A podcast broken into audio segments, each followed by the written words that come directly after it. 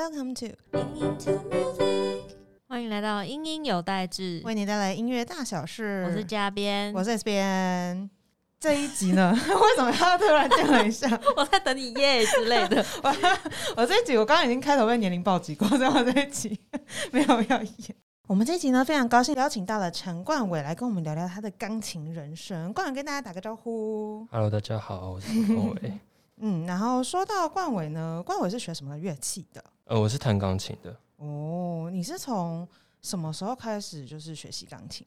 呃，我觉得可以从就是小时候大概三岁半的时候，我妈妈就带我到家里附近的音乐教室上课。那那时候就是上那种雅马哈的那种律动班，嗯哼，那就是在里面唱唱歌啊。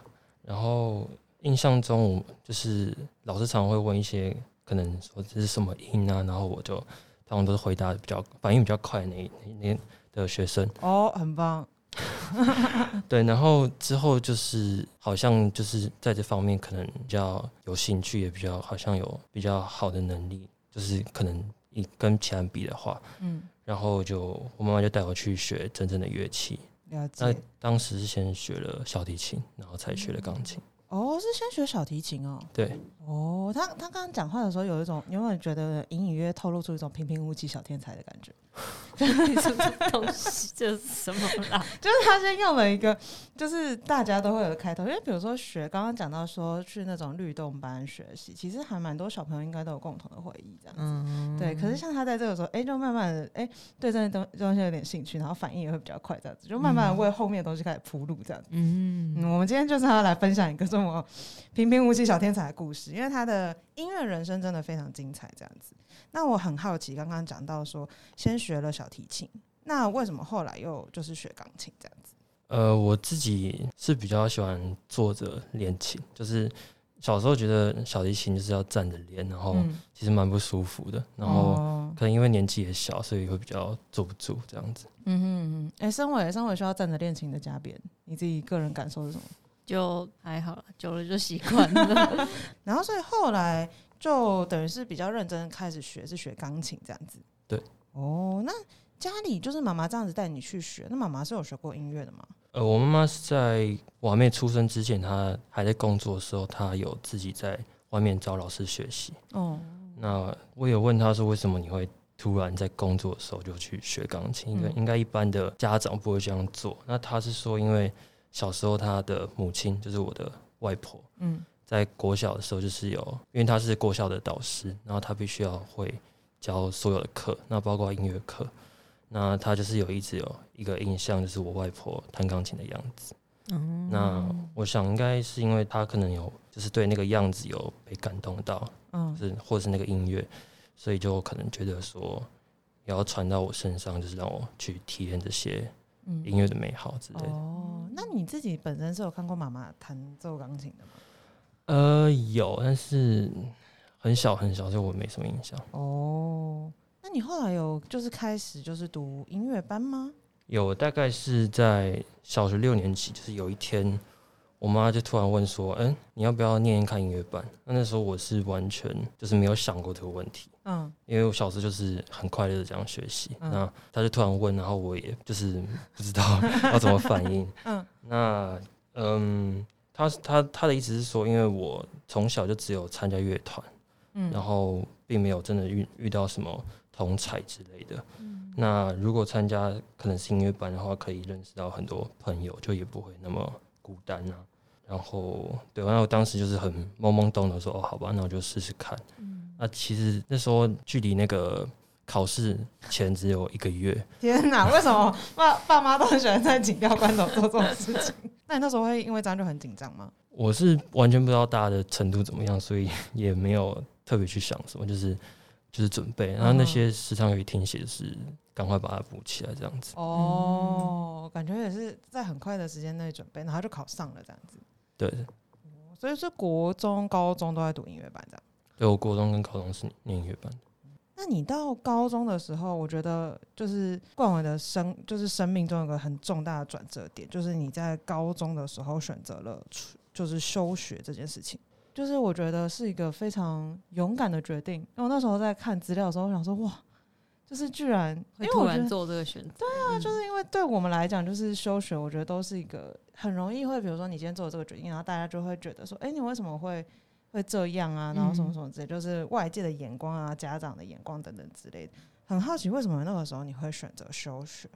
呃，我觉得因为我一直以来的指导老师，就是钢琴的指导老师，都是从国外回来的。嗯那当时就是觉得说，我们是学古典音乐，应该还是要去发源地嗯看一下，就是看一下是不是跟自己想象中那个样子是雷同的。那我的老师也是很建议说我要出国去看一看。我自己是觉得我是蛮想要出去的，因为我我觉得我是一个蛮叛逆的人。真的假的？你现在看起来超乖，他正经。我要为就是听众朋友解释一下，他从刚刚进来，他一个人就整个人都超级乖，而且他嗯坐下来之后，他坐的超定超好，就是他不像，因为有的时候来宾讲话的时候会前后动或什么之类，他从刚刚坐下来位置，他就是都维持了固定的坐姿。你真的很叛逆吗？嗯，内心叛逆，你是内心狂野的人这样子，我是不太喜欢被拘束的感觉，所以就是觉得出国可以去外面闯一闯，其实蛮蛮自由的这样。嗯。那你那时候决定要就是休学出国的时候，就是朋友有对你说什么东西吗？嗯，大家会很惊讶吗？还好。其实还好，因为我在国中的时候就其实就有想要出去，哦，真的假的？对，但是当时其实我爸是有一点小反对，但不是说真的反对，他还是很支持我出去，只是他觉得嗯可以再缓一缓，有点太早了。嗯，对，舍不得吧？我觉得哦可能多多少会有一点。所以到高一的时候，他会觉得这个这个 timing OK 了，这样子，对他就放你出去了。对对，那可是就是比如说像这个这个时候，你这样子为了要出国，你做了哪些比如说努力之类的？嗯，我一开始休学是休了一年，嗯所以如果是真的继续念的话，是高二的时候才出国。嗯，那在这段期间，我就是一直去补我的德文，嗯，从零开始学吗？没有大概就是算初学，然后到中间这样子。对，就是他们需要的一些检定考啊，那些都去考考这样子。所以反而虽然是就是要为了音乐而出国留学，但其实最主要第一个开始做的努力，居然是语言方面的。对，语言还是最重要，因为他们都有一个门槛在，才有办法考试。嗯对你来讲，就是学德文会很困难吗？我是觉得，嗯，语言方面的东西我并不是那么擅长，就是嗯我觉得我不太会跟别人真的可以很好的沟通这样子。嗯哼嗯哼，对，所以比较好用音乐讲话的感觉，这样子。没有德文真的很难。我觉得德文好难我有学过，我真的嗯头很痛。我也超级汗颜，因为就是因为我是学教育的，然后教育的话，很多留学会去德，就是去德国这样子，嗯然后所以就是我们那时候学校会有免费的，就是德文课，然后你只要选到你就可以修这样子，然后我们的德文老师还会讲中文，就他已经超级认真又有耐心了。嗯，就是我学了一个学期，我连发音都发不好，很难。然后有的那个有的字母上面上面有我不知道那要怎么讲，就是有痘痘的时候跟没有痘痘的时候，嗯他们两个念起来的声音又不一样。嗯我完全分不出来，就是有什么差别那一种，就这简简直像听障一样，就是完全没有办法理解，就是这个音跟那个音有什么差别。然后老师每次要让我就是练习，我就嗯一脸懵，所以我就想说，只要听到大家就是为了要出国留学，然后先把德文这个东西学起来，我就觉得超强，我就是发自内心 respect。嗯那除了语言之外呢，还要做什么事情？我在中间有比了一些比赛，对，哦就是稍微让自己熟悉一下，就是上台的感觉。那其他并没有真的太多。所以就是很顺利的这样子，就是诶，因为休学了一年，然后好好的准备，然后就顺利的就是出国了这样子。对。那你到刚到德国去的时候，就是人生地不熟的时候，有没有遇到什么样的困难？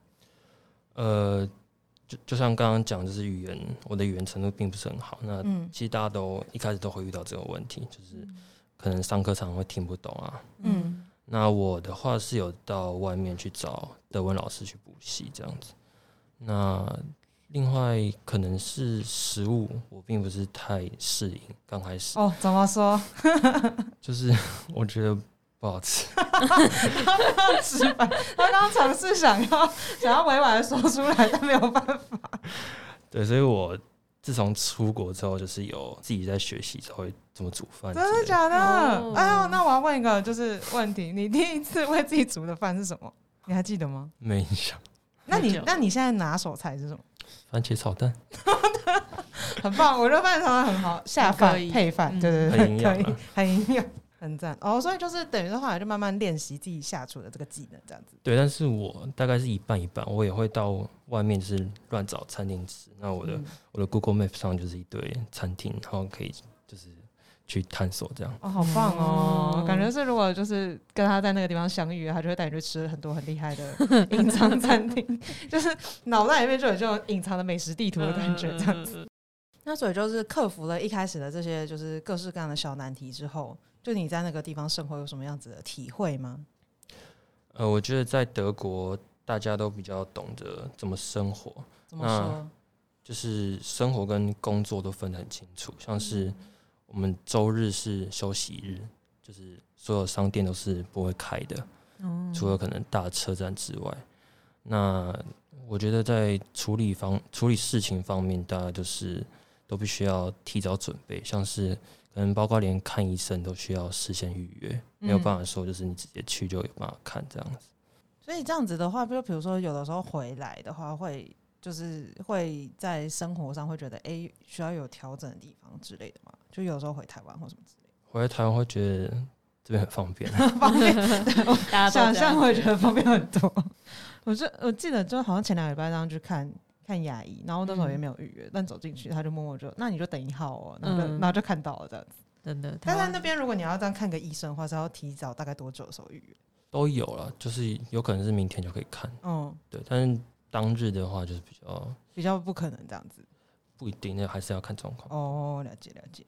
那除了生活上的事情以外啊，就是你在那边上课的时候，通常课程就是也会像台湾的大学，就是自己选课什么的。嗯，那好奇在那边就是课程上是怎么安排的啊、呃，我觉得我们学校 Hans Eisler 他的课其实不多。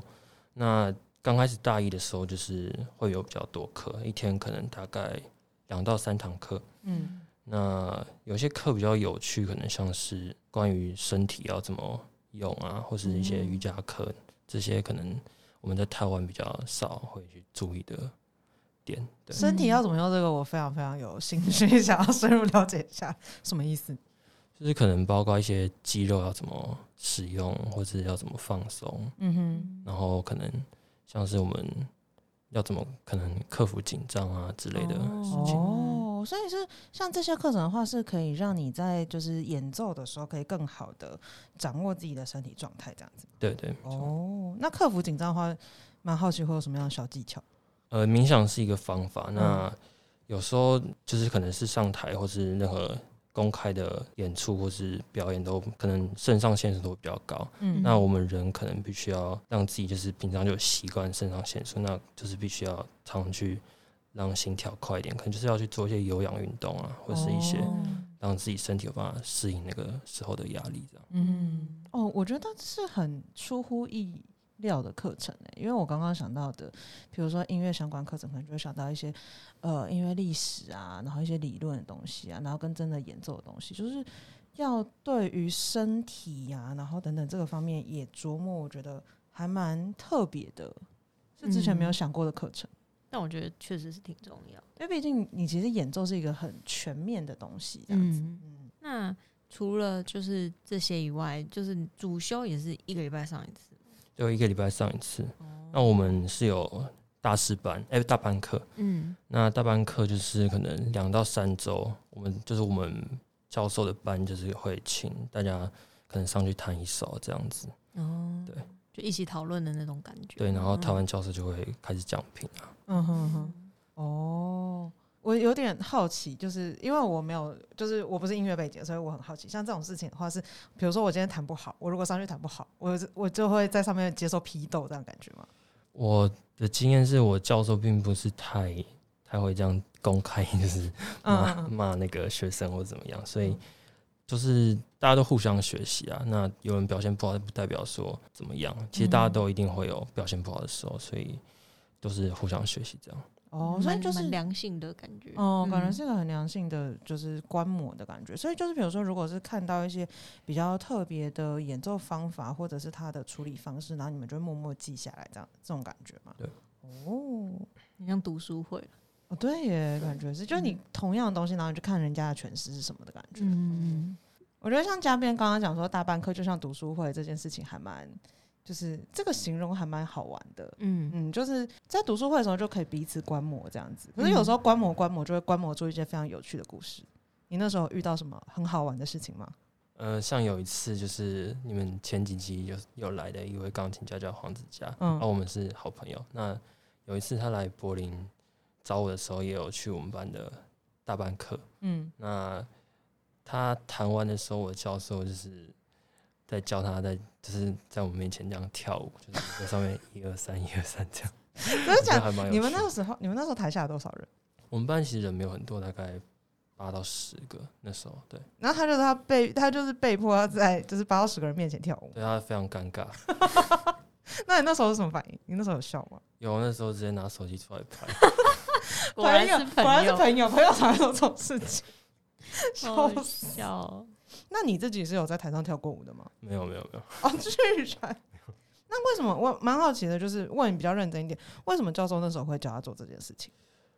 嗯，他是就是因为那首曲子是拉维的花枝，嗯哼，然后我教授可能就觉得说，现在好像大家都不太知道跳舞是要怎么跳，所以他就稍微跟指甲讲一下，说就是这个感觉。哦，要找到那个律动感这样子，哦，蛮合理的，蛮合理我。觉得我脑袋好像可以想象那个画面。直接跳舞，然后被打。那蛮好奇，你会在什么时候，就比如说练琴之类的？呃，我自己是没有什么固定的时间去练琴，因为我觉得我不是很喜欢所谓就是很规律的去做一件事情，会让我觉得很像在做功课。嗯那我曾经有试，就是固定的时间点来练琴，然后会发现，就是固定一直重复做一件做一件事情，会少了很多新鲜感或是一些嗯灵感这样子。所以就是随心所欲，你觉得这个时候该练琴就去练琴，这样子。对，但是还就是还是会尽量每天都 可以。好的，就是虽然自由，但还是有它原本的原则在的感觉的。对啊，我我其实有点懂那个感觉，因为我最近也是就有重奏嘛，嗯然后就也是要练琴，然后有时候真的回下班回到家就觉得啊、超累，然后就真的很不想，然后可以想到我们可能下个礼拜要练，就是要合奏，然后就还是要去练一下，对对，来追着跑的。对，就是大家这种。可是他没有，他应该不是这种感觉，但是 但你是这种感觉，所以你也能够体会。我最近是这种感觉。但蛮好奇，因为你已经在就是生活中就本来就会练琴，然后就是比如说一般的就是课程也都会有很多跟音乐相关的东西。那你平常还会就是去听音乐会啊等等之类的吗？呃，会，但是在疫情还没来之前会听比较多。那当时应该差不多一个月听一场这样子。那我觉得在柏林有很多音乐会，那基本上每一天都有很棒的音乐会。那我觉得在听完这么多音乐会之后，其实耳朵就是也慢慢打开，也慢慢知道说自己比较喜喜好的音乐是什么样子。嗯哼，很好奇，听完音乐会会有那一种就是想要赶快去弹琴的那种冲动吗？我通常应该是听到真的是钢琴独奏会会蛮有这种动力的，对。嗯，就是听到哦觉得很厉害或者很棒的。我有时候这样，就是听听演奏会，然后觉得可能那个人觉得拉的，觉得他拉的超好还是什么的，然后就我现在即刻就想回家拉琴。可是你音乐会听完回到家，临十一点了，你还想怎样？对，但刚刚有讲到，就是因为那边真的感觉音乐会的机会很多，我觉得嗯也是很难得的感觉这样子。因为像在台湾的话，毕竟就是相关的展演的虽然也很多，但就是频率可能就没有到那么高这样子。不是说你随时随地想要听都听得到的这样子。我觉得也是环境的差异。对对，那你在就是算是也是高中，也是蛮年轻的就出国了，毕竟就十几岁的。没错年轻。现在每次讲到年轻，都觉得心有戚戚的感觉。我们已不再年轻。没有，我还是觉得我自己很年轻。好的，好的，嗯就是你在真正就是开启留学生的生活之后，你觉得跟你自己原本想象的有什么的，就是落差的地方吗？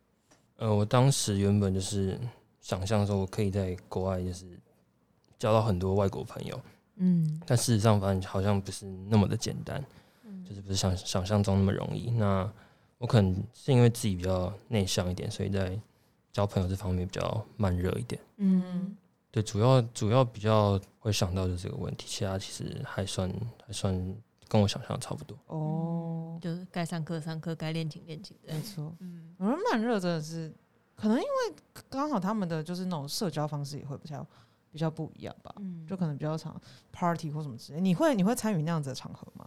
我不是很喜欢就是太多人的地方，哦哦，所以酒吧就不会去这样子。很少很少。哦嗯哦，难怪 就比较难，看得出来，比较喜欢一个人，比较安安静静几个人坐着这样就好了。嗯对也是另外一种就是社交的方式，也是蛮好的。对，那很好奇啊，就比如说在那个地方学习了还蛮长一段时间的，然后在台湾，就比如说在那个地方学习跟在台湾学习的钢琴的时候，你自己会觉得，比如说，呃，两个地方大家在意的点有什么不一样的差异？呃，我觉得因为我自己的状况是，我在台湾的时候年纪比较小，那嗯我觉得每一段、每个阶段、每个学习阶段遇到的问题都不一样。那老师应该就是基本上就是依据我的情况来给我指导。那所以就是我在这边就在台湾或德国遇到的遇到的课题其实都不太一样。哦，像是什么？在台湾的话，会比较容易遇到什么样子的课题？因为可能刚当时年纪比较小，所以可能对最基本的技术方面的东西都并不是那么的成熟。嗯对，那慢慢长大，在德国的时候，就是会再更专注于音乐上的表现，这样子。嗯，嗯，就每个阶段其实老师会模拟的东西也都不一样啦。哦就从你追求弹对到弹好，到弹的你自己的样子，哦，对就是其实每不同的个阶段阶段这样子。对，那蛮好奇，因为就是刚刚从从前面讲到现在，就是感觉钢琴在你的生命中占了非常非常大的比例。那对你来讲，就是钢琴它扮演的角色是什么？呃，我觉得就像我刚刚前面讲，我自己是不太会用言语来表达我自己。那我觉得钢琴算是一种媒介，可以让我在就是在上面可以比较自在的表达我自己。那其实也很多人说我在弹琴的时候跟平常差蛮多的，嗯，是会比较自由奔放的感觉吗？对的，就比较有自信一点吧。哦因为我有被说过，就我之前我同学就说，他觉得我在拉琴的时候眼睛会发光。我想说你是什么 X 战警还是什么东西？动漫人物的设定，我想说、嗯、听起来怎么怪怪的？那他就觉得就是因为我话算多吗？我也不知道，就是可能嗯也是比较会比较属于就是看大家讲话、听大家讲话那种类嗯，型。对你比较常聆听，对，然后可是他就说我在拉琴的时候就是眼神不一样，嗯，哦，就是可能跟那个什么乌龙派出所那个骑上摩托车就会换一个人格，差不多那个感觉吧。很 像那种。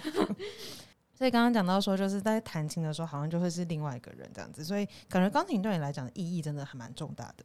对，我觉得钢琴就很像是我的一个领头羊，它可以带我去看到更广、更远的领域的世界。那渐渐的也发现很多事情到最后都是有联系、有相关的。那我在学钢琴的过程中，发现其实好好的过生活是很重要，因为所有的体验跟感受是必须就是要可以把它转换成我们的养分、灵感，才有办法真的在音乐中表现出来。那这些东西也并不是说整天在琴房就可以有所领悟的。哦，哦我觉得听到他讲这一段，我觉得还蛮有共鸣的。因为上次上次那个我们访问子佳的时候，就黄子佳，他也有讲过类似的话，嗯就是因为像他自己的话，他就会他是很常阅读嘛，然后嗯透过阅读的话，就会在他的就是演奏中表现出来。然后感觉就是你刚刚也讲到，就是说，如果我们把自己关在就是就只在琴房里面的话，其实它不够全面，嗯就有的时候是需要从生活上去反思的感觉，这样子。嗯那可是就是对你来讲，它是一个这么好的存在。那你有曾经就是任何一个阶段，就是曾经会逃避恋情或什么之类的吗？我觉得人本来就是都会有点懒。那那我在因为德国的冬天就是白天的时间特别短，嗯可能大概七个小时、八个小时而已。那嗯我就会没有，就是没有太阳，我会变得没什么动力，没什么嗯精神，就很像，嗯，就很像在冬眠。蛮合理的。冬天就是会自动进入这种状态哦。这个时候就可能不会练到那么勤的感觉，这样子。对，就会比较懒得出门啊之类的。嗯，因为你练琴应该都没有办法在宿舍什么之类练嘛，你都要到学校，对不对？对我必须要到学校。就是就是冬天我就不想去健身房一样的感觉蛮。合理的。冬天我基本上就不想动，我根本不想出废物，超废。这个桌子上就只有我最废。那会逃，就是有曾经遇到什么样的挫折或困难，是就是想要放弃过吗？我觉得都蛮短暂，可能就是有时候比赛嗯没有比好，那可能就是一个晚上可能睡不着觉，那之后可能隔天就好。我觉得我我们家的人都偏比较正面，所以好像不会说真的持续很久，就是想放弃这样子。哦，我就是讲到永不放弃这个东西，我就很想要问一个很有趣的经历，就是我是也是从人家那边听说，听说你某一次小时候在期末考前，你曾经摔断右手，但你还是弹钢琴了。呃，对，那次就是我原本是要参加一个大师班，嗯然后因为就是老师帮我排到最后一个，但是那是第一次参加大师班，所以我就是很开心。嗯然后那那时候其实就是刚洗完澡，我妈跟我讲到这个消息，说我是最后一个弹，嗯，然后我就很开心，我就然后就滑倒了吗？没有我就丢毛巾，然后丢毛的假的？嗯对我丢毛巾就打到床，嗯，然后床反弹回来，我的骨头就就是呃 有点恶心啊，但就是 有点凸出来。哦，对，那那我妈那时候，我就跟我妈说我骨折，那她是那时候完全没有反应，她还在画她的 Facebook，她在记得妈妈了，你有没有没有，但是后来她就吓到，然后哦我我爸就载我去医院。那其实那时候还蛮有趣的，是我爸爸还就是吓到，还开过头，然后还在急诊室里面有想要吐的那个感觉。哦，感觉是伤的蛮严重的。对我那时候就是在闭音的前一个月，然后右手就是呃骨折，然后大概两三个月才算就是复健好这样子。那你那时候是要打石膏吗？有那时候好像是用什么微创手术，然后嗯对还好没有到真的太久这样子。嗯嗯嗯。那在这个状况下，你是要如何还能够继续进进行你的就是闭音？哦，那时候就是因为我摔断是右手，那嗯其实蛮多作曲家有做左手的曲目，那我就在闭音的前一个月，就是好好去看有什么曲目可以练，然后我就也有去考我的期末考，也有考，也有也有去弹我的闭音这样子。哇！所以你后来弹了什么曲子？我弹了一个改编的肖邦比例曲，左手的。哦，哇，这个真的是好永不服输的故事哦！这跟我们这跟我们那时候就是我写的那篇文章里面那个人怎么落差感觉很大，偷偷嘴一下，嗯，你要不要你要不要讲讲看你那个故事？你还记得吗？就是他也他在战争中，然后嗯右手受伤，然后就好像断不知道，反正就右手就是不能用，然后他嗯就有拜托很多人写曲子给他，然后就有好几个就是人家写给他，他还嫌不喜欢 嫌东嫌西，真的很那种很很机车的那种客户的感觉，很讨厌甲方的感觉。对，对，但冠伟哇，我觉得这个故事简直是我要把它记下来，然后以后就是如果有什么小孩子，然后他他要放弃什么东西，我就要跟他讲说，我跟你讲，之前有个哥哥他在配音之前，虽然摔断手，但他还是上场了。你小孩就会去把他的手给摔断，不要了，不要，到底。然后另外一个，我觉得另外一个我也很想，就是很想要好好问问的一个故事是，就那时候我在就是看怪我这个人的时候，然后我就发现一个影片，就是那个二零一五那时候有个卓越新音乐新秀奖的得奖者音乐会，然后他的是冠伟的演就是表演演出的影片这样子，然后他下面有超级超级多僵尸的留言。什么是僵尸呢？就是那个就是钢琴老师姜老师的粉丝，然后下面大家就刷了一排说啊怎么会这么难的曲子，然后这个小男生好厉害，然后我就想说什么，然后我还点回了姜老师的原影片看，嗯，就是他把它称为就是史上最难钢琴曲之一，叫做伊斯拉美。然后姜老师，因为姜老师他是试就是在呃好像是不知道多久之内练完这个曲子，然后就是希望不要弹错这样子，然后就是就是因为在很短时间练，然后就是哩哩啦啦哩啦，我觉得蛮可爱的。嗯，然后，然后但所以你看了姜老师的影片，然后再回去对照冠伟的影片，然后就冠伟弹的基本上就是超强的样子。嗯 我很想要问一下这个经历。所以你那时候国三，然后你就挑战了这么难度很大的曲子。你那时候是因为它难度大，所以你挑战它吗？还是你因为别的原因所以选了它？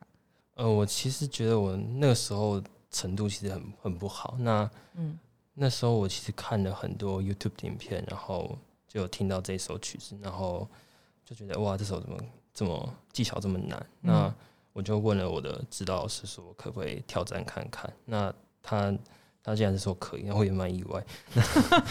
然后对，那当时就是遇到很多技巧上的问题，然后就是可能手会很很酸呐、什么，就有很多问题。这样，那至于为什么我会真的去选一个这么超乎我的能力的曲子，我是觉得说，因为就是我可能需要一个东西，像是一个强心针，嗯我就是可以让我比较有，如果把它练下来、挑战下来的话，可能会比较有成就感，然后会比较有哦自信的这种感觉。嗯嗯自己帮自己设了一个很，就是其实感觉看起来好像很难的目标，可是你真的达成的时候，那个成就感是很难言语的。我觉得，，嗯，就像很多比如说爬山的人会，就是我就是要比如说爬玉山啊等等之类，嗯嗯就是那种乍想好像很难，但你真的做到的时候，你就觉得你自我达成那样子。我就可以去爬那个喜马拉雅。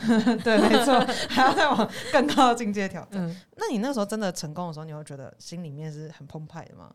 嗯、我是还蛮开心，就是说就是有把这个曲子学下来，但是但是还是有蛮多地方需要 再加油这样。哦，那除了刚刚这个影片意外的，就是爆红 意外爆是爆红吗？我觉得蛮红的、啊，嗯但是那应该是那个频道里面 最多留言的影片之一。等等一下，我没有说频道不好，我我只是说他就是这个影片是热门影片这样子。嗯好。那听说就是冠伟还有在比赛中的时候掉过眼镜，就是 这是一个什么样的事件？那我觉得他人生充满了各种意外。嗯、嗯那那一次是我在德国威马比李斯特国际比赛，然后对那时候的状况是我的眼镜就本来就一直在掉，然后我一直在中间就一直在扶扶我的眼镜，然后掉的时候是已经快要结尾了，那那个时候那首曲子刚好是没有时间让我把手拿起来，就是扶我的眼睛，所以所以就是我的眼睛就掉了。嗯，我那时候的动作也是特别大，很激动这样。啊，还好是说掉了之后，并没有真的影响到什么，因为我平常有时候练琴的时候就不会真的戴眼镜这样。嗯，哦，他掉，我蛮好奇的，就是眼镜本人，他掉是掉在琴上，掉在地上，掉在你的腿上。掉地板，哦，他要是掉在琴键上就 我想说，对啊，我想掉进去太尴尬吧，就接下来就好掰，就没有把它没有啪掉后。续这样。那所以，那你那时候心情是怎么样？我其实没有想太多，就是还蛮专注在我要表达的东西，所以嗯，我是记得说，好像台下有听众就是齐力帮我鼓掌，对嗯哦，其他对我就是比较专注在上面这样。所以其实那个时候的谱你也都就是基本上也都记下来，所以不太会影响到你。对我们就是独奏的曲目是要背谱的，对，那蛮好奇，你近视几度？七百五、八百五。好深啊！跟我差不多。真的假的？可是我也是会，我也是会把眼睛练起，哦，真的吗因为其实就我会觉得，如果我连看不清楚都能弹得好，或是拉得好的话，感觉哦，你就拉琴倒是还好都 OK，就琴键比较明显。就是如果我连看不清楚都弹得好，那那就是弹得好。对 那就没什么话好比较不会说这样怕的感觉。我觉得是很特别的经验呢。所以那那你就是结束之后，你就是第一个动作是去捡眼镜吗？没有，那时候好像先敬礼完，然后我绕了一次，然后才回来捡眼镜。我没有、哦没有当下直接捡。嗯，了解了解。孤零零的眼睛找不，到眼镜，他他想说我已经趁了这么重大场合，然后想要就是有一点戏剧性的出场，然后殊不知我主人公不好发言，他的眼里只有钢琴曲，他应该觉得很难过。我想到上次看那个《情之声》，嗯，然后他们就是其中一个女生，她是她的那个肩带断掉，哦，对我觉得那种也是蛮惨的。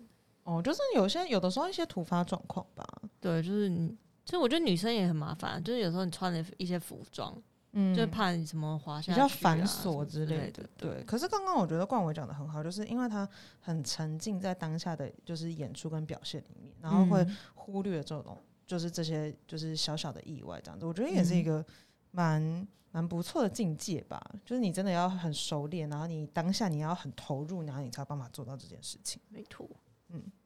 就是刚刚讲了那么多，就是关于你自己就是弹琴的体会，然后你自己学琴的内容，你有什么比如说很欣赏或很喜欢的钢琴家或演奏家吗？呃，我特别喜欢一个南韩的钢琴家叫赵成真。那其实是我是蛮喜欢说，就是音乐，他他们呃他的音乐带给我有那种很温暖、很宁静的感觉。嗯那像很多老派的钢琴家，像是 Radu Lupu 或是 Christian t i m m e r m a n 他们给我的感觉就是都很真诚、很自然这样子。我是蛮偏好这种，温暖系，对对，没错。哦那你自己也会希望你自己的钢琴带给人家这种感觉吗？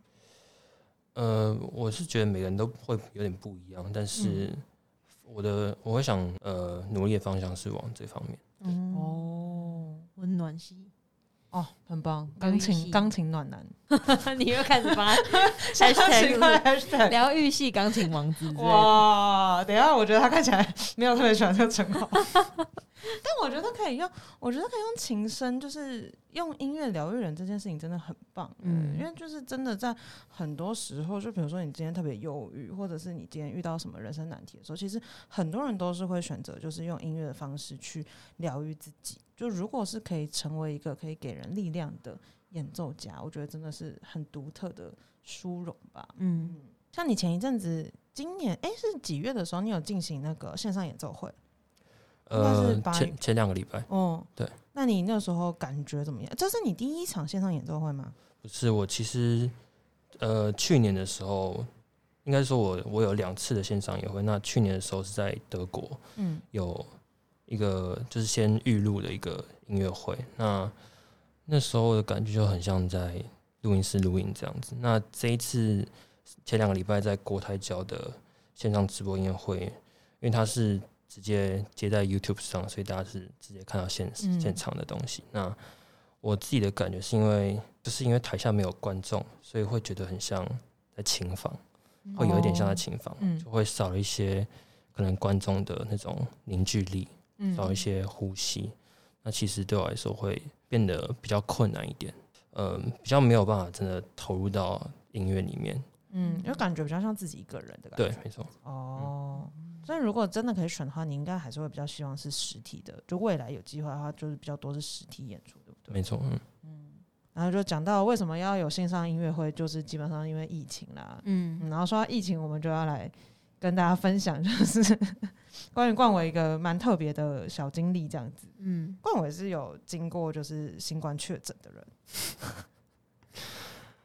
嗯，对，就是我在五月的时候，就是很刚好不是不是很幸运，就是有确诊，不是很幸运，大家当然会讲说幸运的事啊，不幸的事，对，嗯确诊了。那时候是在台湾确诊吗？在德不是我在德国，德国确诊的。嗯我那时候就是其实事情特别多，就是之后六月的时候就要考硕士考，然后要毕业，还有一些甄选音乐会之类的事情，就是非常多，都挤在这几个月。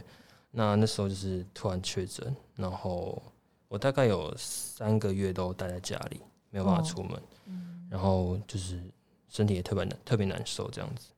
但是差不多就是隔离完，隔一个礼拜我就考硕士考。嗯。但是就是因为我在家里都没什么练琴嘛，就是直接去考硕士这样，那就是考的不是很理想，嗯。然后就其实有一段期间是蛮蛮低潮的。嗯。那之后就是慢慢去想说，那是不是这个疫情是想要让我放慢速度，看一下自己是不是什么东西可以在在就是什么事情是有问题的，可以去正视或者去解决这样子。嗯。那我就发现，其实很多像是健康的问题啊，或是一些我其实钢琴自己本身有一些问题，那我并没有真的去想说，诶，是不是有问题可以去解决？嗯可能是想要以后再解决之类，就是真的去正视这些问题，然后也慢慢思考说我自己是不是真的需要什么。那在这段期间，我就其实有想说，就是是不是可以多看一些其他东西，其他领域的东西。嗯就嗯，有因为有时候会觉得说一个人在从小就是都只有在音乐上面发展，会觉得好像就是到最后可能会有点瓶颈，因为其他领域的东西并没有真的去接触。那嗯就是因为我觉得到最后很多东西都是相关的，那嗯这样就是会很多就是可能会看得很窄，然后思想上可能也会也会有一些拘束这样子。嗯，对，感觉有点是就是这一次的，就是因为这次事情，然后有点像是按下了一个暂停键的感觉，就终于可以停下来，然后想一想这些东西这样子。那所以像刚刚讲说，比如说看了一些别的领域的东西，你是比如说看书吗？看演出吗？或者是嗯，我是就是可能之后去学一些可能像文学啊、哲学这些类似比较跟人有关的东西。嗯然后对，那我是觉得说，也许其实蛮幸运，说因为就是得了得了这个新冠肺炎，然后嗯没有考上，所以所以就是有这些感受，可以换一个角度去想，说其实这样其实还是呃有其他可以去努力的方向，也蛮正面的这样。哦，我觉得他真的很棒哎，他今天他他今天讲的所有他所有的回答问题都有一种很正面的感觉。就是从一个感觉是不好的事情，然后嗯，换一个角度吧，算是，然后去用另外一个方式去思考，嗯，就是然后找新的对，新的方法，这样子。可能一般人就会觉得好像很悲观啊，因为你的计划被打乱或什么之类的，嗯但他就是反而会觉得说，哎、他又是一个新的机会这样子。嗯，那蛮好奇，因为你这样子休息过后，就是接下来就慢慢是就是等于是进入下一个阶段，这样你未来会有什么样子的计划或者是目标吗？呃，我之后会去比赛，然后刚刚有提到说是其他领域的学习，然后之后明年希望是可以有一个室内乐的音乐会。关于健康的话，可能我希望可以自己再胖一点。哇，这个好气人啊！打他哦、他确实他真的很是有熟他对，真的很瘦。希望对，真的希望未来可以健健康康的这样子，然后也可以把更多更好的音乐带给大家。我觉得这次就是听到冠伟这样子分享他的生活，我觉得嗯，希望就是听众听到的时候也会对就是自己的生活有一些反思，这样子。对，就是有时候面到面临到一些感觉是不好的事情的时候，也许可以试着换个角度去想想看，对，对啊，就像他这样子，感觉是不好的事情，但是他能换个角度去用正面的方式去突破它，我觉得是很不简单的一件对，事。我觉得我自己自己今天听到这些故事，我自己会觉得我其实学到了很多东西，这样子，希望大家也会有收获。希望冠伟的身体可以越来越对好。，健健康康、平平安安。对，要有健康的身体才能 去完成他的所有的计划。没错，我觉得未来啦，就是因为现在的话比较，因为在疫情期间，所以很多事情都不太确定。就如果就是刚刚那个冠伟有讲到说，哎、希望就可以把一些音乐作品带给大家，这样还蛮好奇的话，就是你会想要用其他的形式去记录你的演奏吗？比如说录制专辑啊，或者是别的方式这样子。嗯，对，我会很想要录一个专辑，然后因为我觉得专就是记可以记录说每一段期间我对可能生活上的一些感受或者体验。那我我也认为说音乐其实可以可以勾起大家在的一些回忆啊，或者是一些不管是好的是坏的。嗯对我觉得这其实是我一直很想做的。感觉是为这段，就是为不同的时期留下一些记录的感觉，这样子。我觉得蛮期待的，很就是很期待你未来会记录什么样的东西，然后也不知道我们听了之后会有什么样的感觉，这样子。嗯，嗯，希望大家可以默默在心里面，希望可以为大家种下这个种子，就是期待冠伟的未来有可能的新专辑这样子。现在有想到什么题目或方向吗？还是目前还在规划中？还在规划，没嗯没问题，那我们就等就对，我们就拭目以待。等你出专辑，我们再把你抓来。对，出完专辑之后可以再录一集，然后有专辑的时候就很好讲，他就可以每个曲目都会跟我们讲很多小故事。我觉得今天就是讲到冠伟的音乐人生，我觉得真的是不只是钢琴本身，就是我觉得好像是他在嗯这个乐器带给他的人生跟他的生活，其实都有很多不一样的体悟，这样子。对，然后跟他也是一个不断越挫越勇的孩子，真的，越挫越勇的人，就是他基本嗯上是遇到什么样的困难，他都会转念，然后去面对这些挑战，这样子。嗯，很高兴呢，今天可以邀请冠伟来跟我们分享他的音乐和他的人生。然后希望听众呢，对于就是听完之后，你也有一些体悟，这样子。因为像对我来讲的话，就收获蛮多。我也会希望我可以成为一个像这样子的人。就我今天遇到一些挫折或困难，但我其实可以用别的方式去面对它。嗯，那希望大家也都会有些想法。那如果你有什么样的心得或感想的话，都欢迎留言告诉我们。那我们这一集就差不多到这边结束了，我们就下集再见喽，拜拜。拜拜。拜。